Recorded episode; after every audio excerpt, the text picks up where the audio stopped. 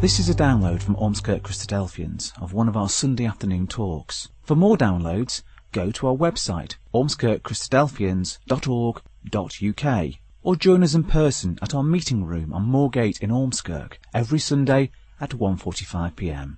We hope you enjoy the talk. Well, good afternoon to you all. Thank you all for coming. It's lovely to uh, be with you again.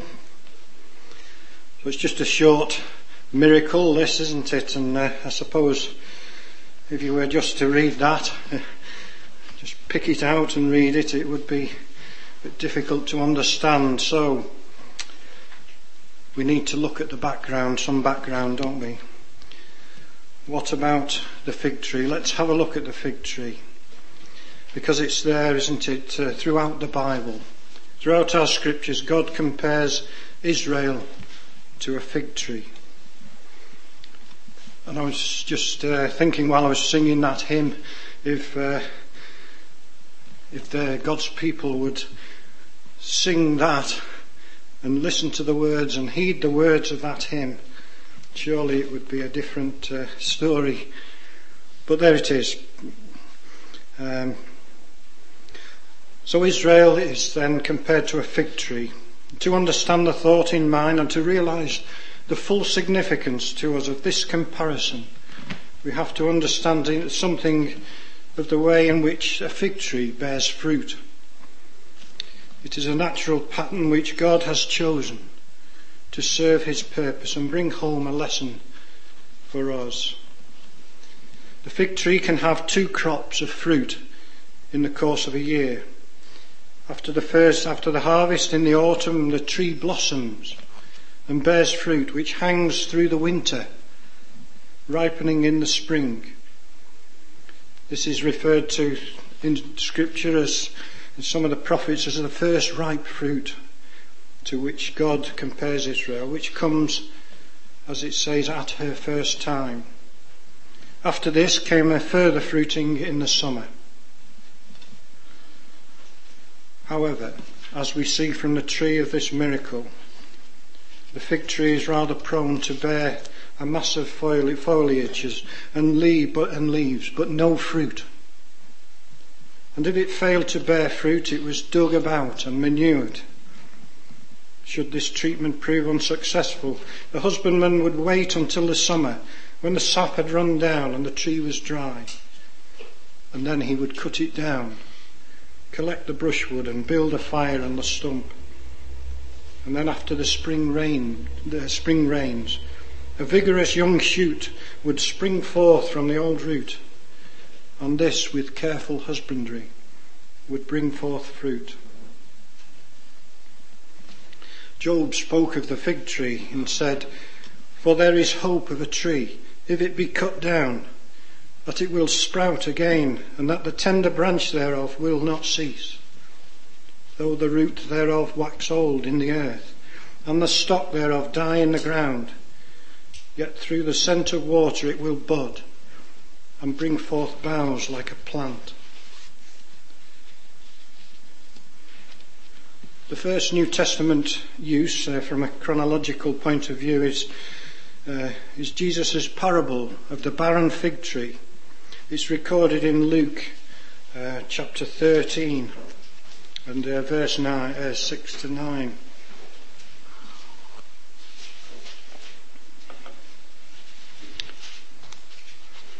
Here we have a man who had a fig tree planted in his vineyard.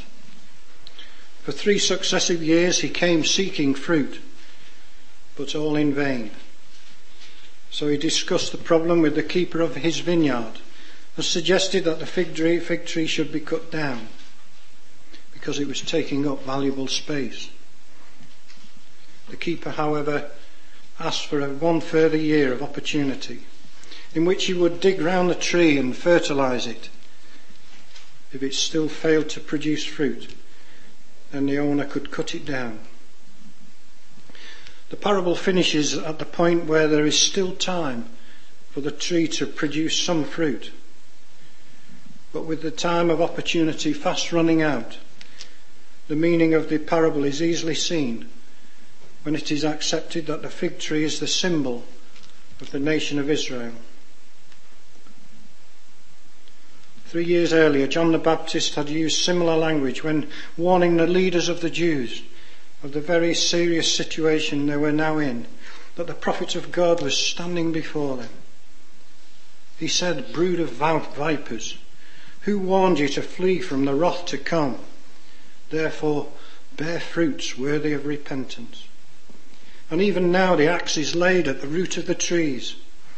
And therefore every tree which does not bear good fruit is cut down and thrown into the fire. There is in this parable and, the, and in the words of John the Baptist a solitary lesson for us that we must respond to God's word by being fruitful rather than barren that we must be doers of the word, as the Apostle James says, and not hearers only. It is the Apostle Peter that lists a number of fruits that we should aim to produce in our lives. We'll have a look at that one. Second Peter chapter chapter one.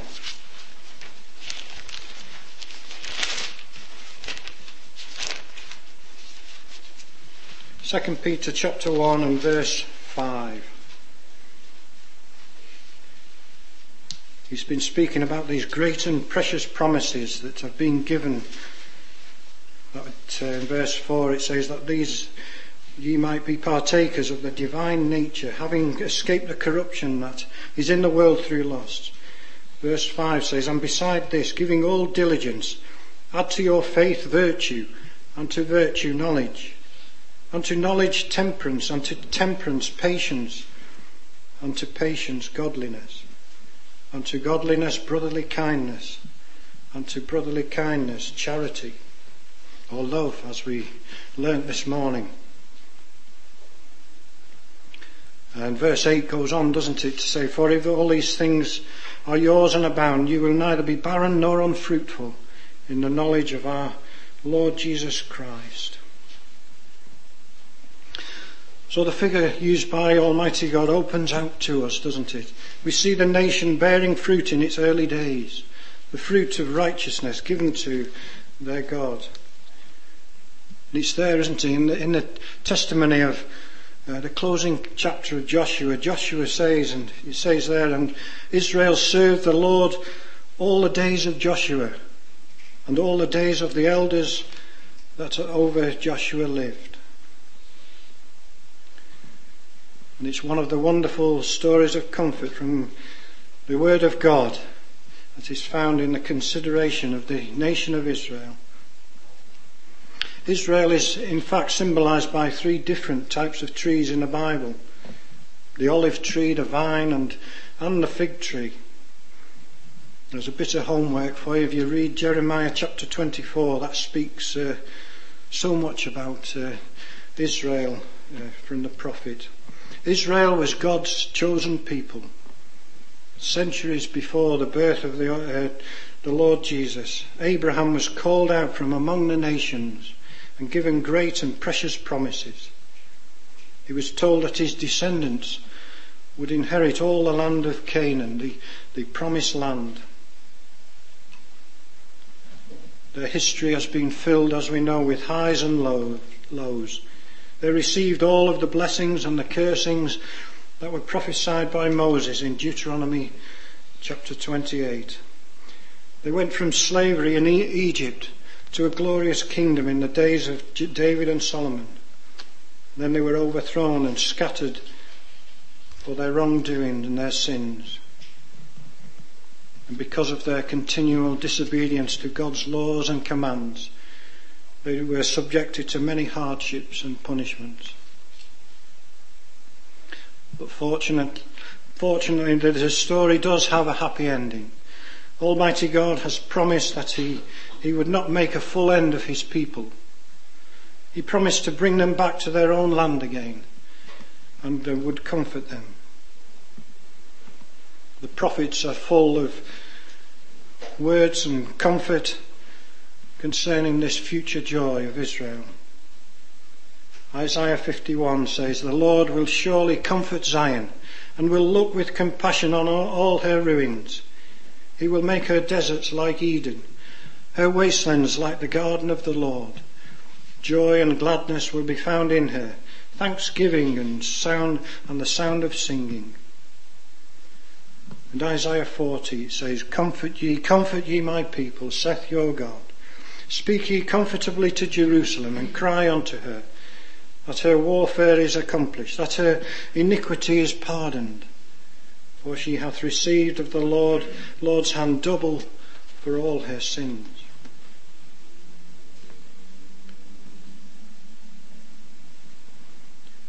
It's the Apostle Paul moving to the uh, New Testament he was raised, wasn't he, in the Jewish religion. He was converted to a follower of the Lord Jesus Christ after that very dramatic visit of the Lord on his way to Damascus. And after his conversion, as we know, he became very zealous for the, the gospel. He was confident in the faith and not afraid to speak out concerning his new belief. And he said, didn't he, I am not ashamed of the gospel of Christ, for it is the power of God unto salvation to every one that believeth, to the Jew first, and also to the Greek. And it's interesting that Paul did not view the, his new hope in Christ as, a, as all that different from the faith that he had learned as a Jew. Paul was placed in bonds and in prison for preaching the gospel to, of salvation in the Lord Jesus Christ in his captivity, he spoke the words written, which is a which is a quote from Acts 28. It's for the hope of Israel, it says. I am bound with this chain. Paul's experiences teach us that the New Testament hope for the followers of Christ is simply an extension of the original hope of Israel, which uh, is outlined, outlined in the, the Old Testament. Those promises that were made to Abraham and Isaac and Jacob in the Old Testament are the same promises that are the hope for the servants of God today. And it's for this reason that we all should consider the entire Bible as the scriptures of truth. We can learn much about the gospel message in the Old Testament. Paul told Timothy, didn't he, that these Old Testament scriptures were given by the inspiration of God and they were, they were profitable for both teaching and instruction in righteousness. The Old Testament scriptures are they're filled with information about the hope of Israel. This was the, the apostles' hope, and it certainly should be ours.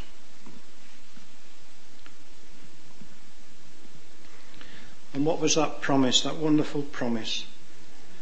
As the prophet Ezekiel in chapter 37 says, And I say unto them, Thus saith the Lord God, Behold, I will take the children of Israel from among the heathen, whither they be gone, and I will gather them on every side, and bring them into their own land, and I will make them one nation in the land upon the mountains of Israel, and one king shall be a king to them all.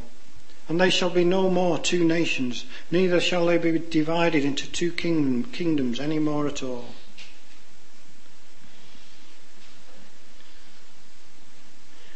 And so it is with our Lord Jesus Christ. Our Lord, after he had been risen from the dead, Jesus met with his disciples. And uh, they asked him, When shall these things be? And his reply was significant. He did not uh, deny that it was his intention to restore the kingdom of Israel. After all, he was born to be the king of Israel. He simply told them, It is not for you to know the times nor the seasons the Father has set by his, his own authority. Israel will be restored and Jerusalem will become the city of the great king. The fig tree nation as we know, they're restored in their own land, aren't they? It's blossoming now. And soon all these things will be fulfilled. And so the Lord Jesus, our Master, told us that we will not know the exact date of his coming. However, there are many clues, aren't there, of the general time period when he, he will return. The Lord Jesus Christ And his, the apostles taught us, didn't they, to watch and pray, to be ready always, for when you think not, the Son of Man will come. And when we look at the history of the nation of Israel, we understand that they were a special people. God chose them and gave them many precious promises. They were to be a kingdom of priests and an holy nation. Along with the promise of blessings, there was also responsibility. God expected them to follow his commandments and to glorify his name in the earth. But unfortunately, they failed many times and were punished for their wrongdoing. And so we come to our parable in Acts, um, Matthew chapter 21.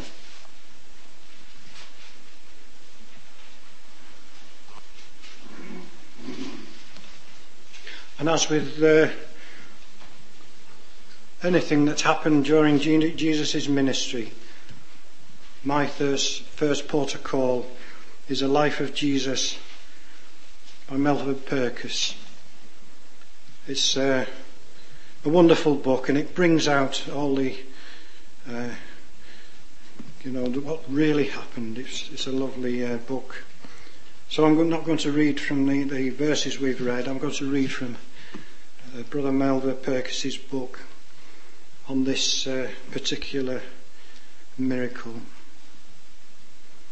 He says how Jesus uh, spent the night in Bethany. He was on his way back to Jerusalem, as it says. We have no means of telling. We do not know that the we do know that the previous day had one, uh, been one of intense emotion. We know too that similar experiences had been followed by a night of prayer.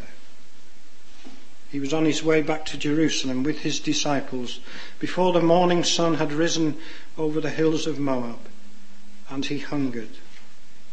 This seems to suggest that his night too had been spent on some lonely hill under the starry sky.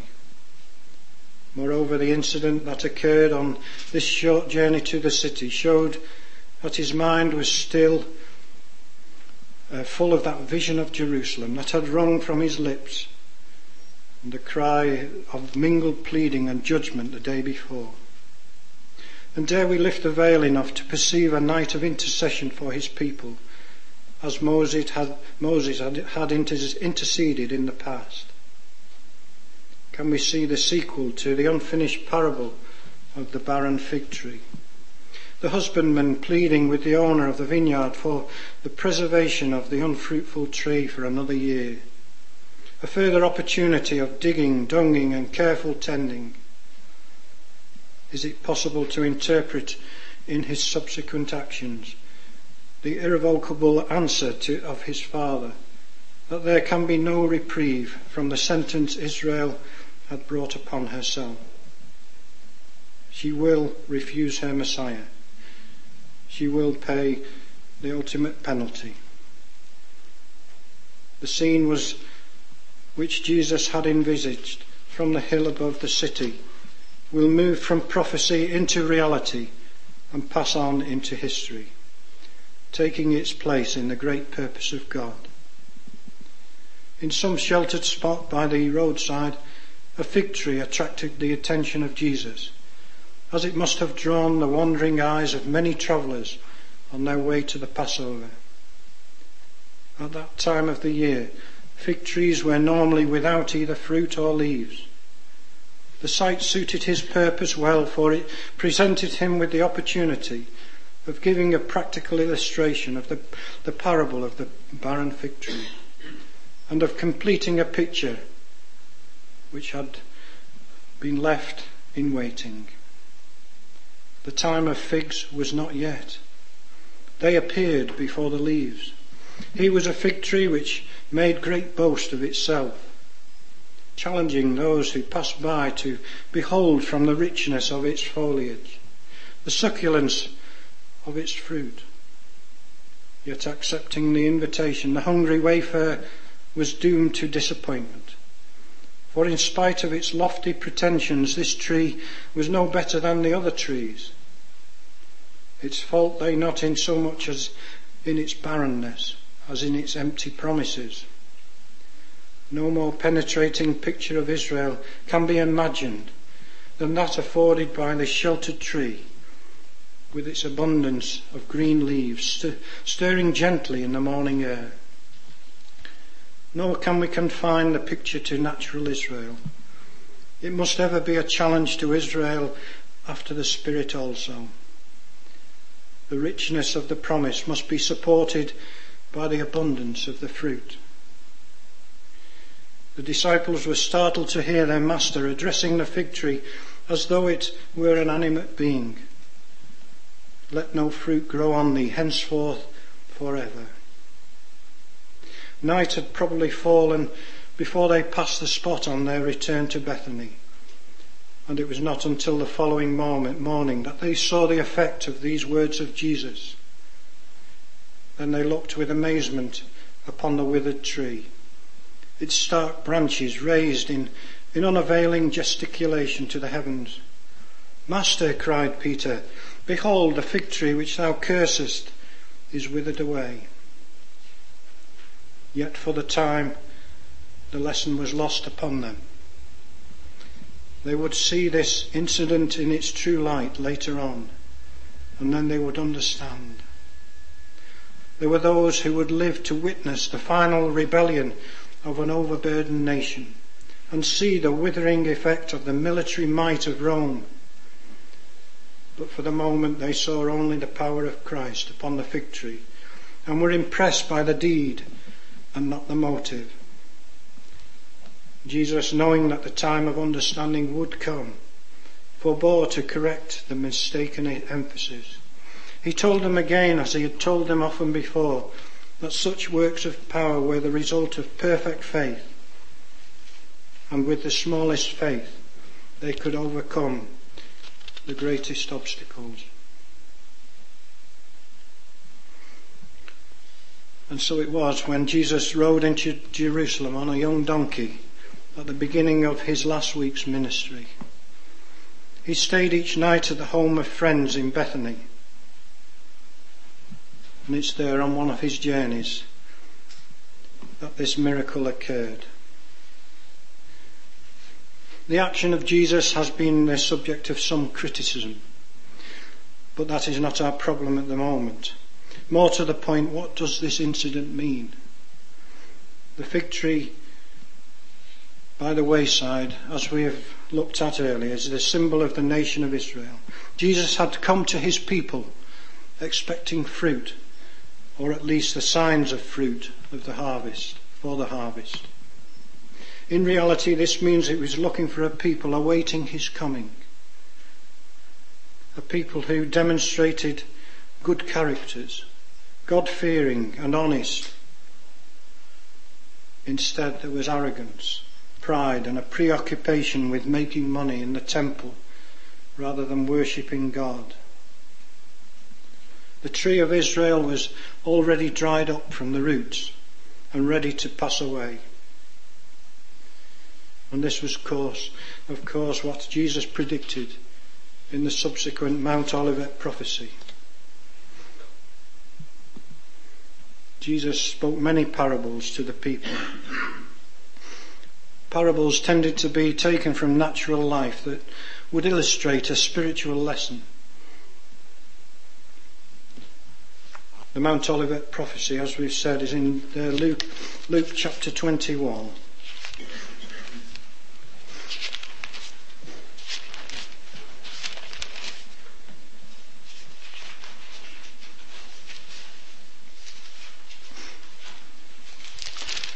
And there Jesus says, doesn't he? Look at the fig tree. The first person to get the verse where it says that. Behold, 29 it says, I've forgotten to put the verse down. And he spake to them a parable, didn't he? Behold the fig tree and all the trees, when they sprout leaves, you can see for yourself and know that summer is near. Even so, when you see these things happening, you know that the kingdom of God is near. This parable is important because to us because it relates directly to the time when God's kingdom will be on the earth. And what signs was Jesus telling us to consider? To understand his parable, we have looked at, haven't we, the fig tree representing Israel. And, and trees were often used, weren't they, to represent a king or a nation. Many times, Romans chapter 11 speak of a, a wild olive tree and a, a good olive tree. The good tree representing Israel, and the wild tree was a symbol of other nations. We believe that Jesus taught his, this parable of the fig tree to show us that when the nation of Israel begins to bud again, the kingdom of God will hear, will be near. Israel, as we know, has returned to their own land. They are, they are a people, they were a people that were scattered throughout the earth. But God has brought them back to their country and formed them into a, a prosperous nation. After centuries of wandering, the rebirth of the fig tree nation is our sign that God is ready to send Jesus back to the earth. Israel has blossomed, even as the fig tree buds in the spring. And we know that God's kingdom will be established and this uh, the earth will be filled with his glory. It's also there in Luke 21 verse, uh, we look at verse 20. It speaks there, doesn't it, of when we see Jerusalem compassed about with armies.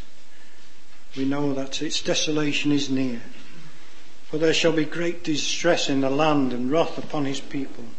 They will fall by the edge of the sword and be led away captive into all nations. Jerusalem will be trampled by Gentiles until the times of the Gentiles be fulfilled. These predictions were full, fulfilled less than 30 years afterwards when the Roman soldiers attacked the city and the dispersion of the Jews began.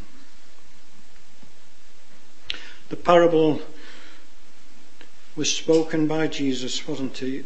And given towards the end of our Lord's predictions about the destruction of Jerusalem and his own second coming. Verse 27 says, And then shall they see the power, the Son of Man coming in a, in a cloud with power and great glory.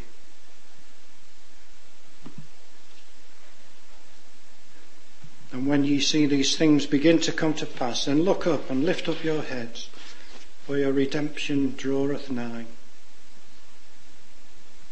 And we can be therefore reasonably, reasonably confident that what, whatever the growth of the fig tree represents, it is a sign of the imminent second coming of the Lord Jesus. And when the nation of Israel revives from death, when its uh, development is strong, and this is accompanied by many other nation states proclaiming their independence, we can be assured that the second coming of Jesus is near. And yet, a time is coming when this fig tree will suffer destruction again before the actual appearance of the Lord Jesus and the establishment of the kingdom of God. Many of the Bible prophets speak about this time when Israel will be restored to their land, when sudden destruction will come.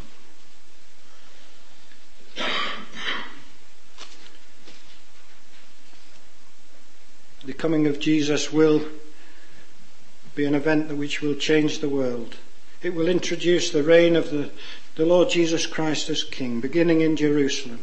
His kingdom will stretch throughout all nations and bring peace and goodness.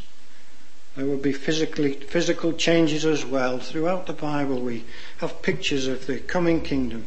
The desert will be cultivated, and streams of water will allow agriculture to uh, blossom in the desert famine and poverty and all the problems, the associated problems we see on the earth at this present time will be abolished. And so the fig tree, as we have learnt, is one of the national emblems of Israel. And we know that the state of Israel has been resurrected. The fig tree of the parable has come to life. It is shooting forth with leaves and life. And we therefore know that the pruning of the tree uh, is to take place, to bring forth fruits of re- repentance. But what of us? In the meantime, we need to prepare ourselves so that we will be ready for when the Master returns to the earth. And following his detailed comments about his second coming, he was most insistent that his hearers and readers should watch, as it says in uh, Luke 21. He says, uh, tells uh, his uh, listeners to watch and readers that in case they should find themselves asleep. Verse 36 Watch ye therefore and pray always, that ye may be accounted worthy to escape all these things that shall come to pass, and to stand before the Son of Man. We hope you enjoyed that talk. For more downloads, information about what we believe, and details of our meeting times, go to our website, ormskirkchristadelphians.org.uk.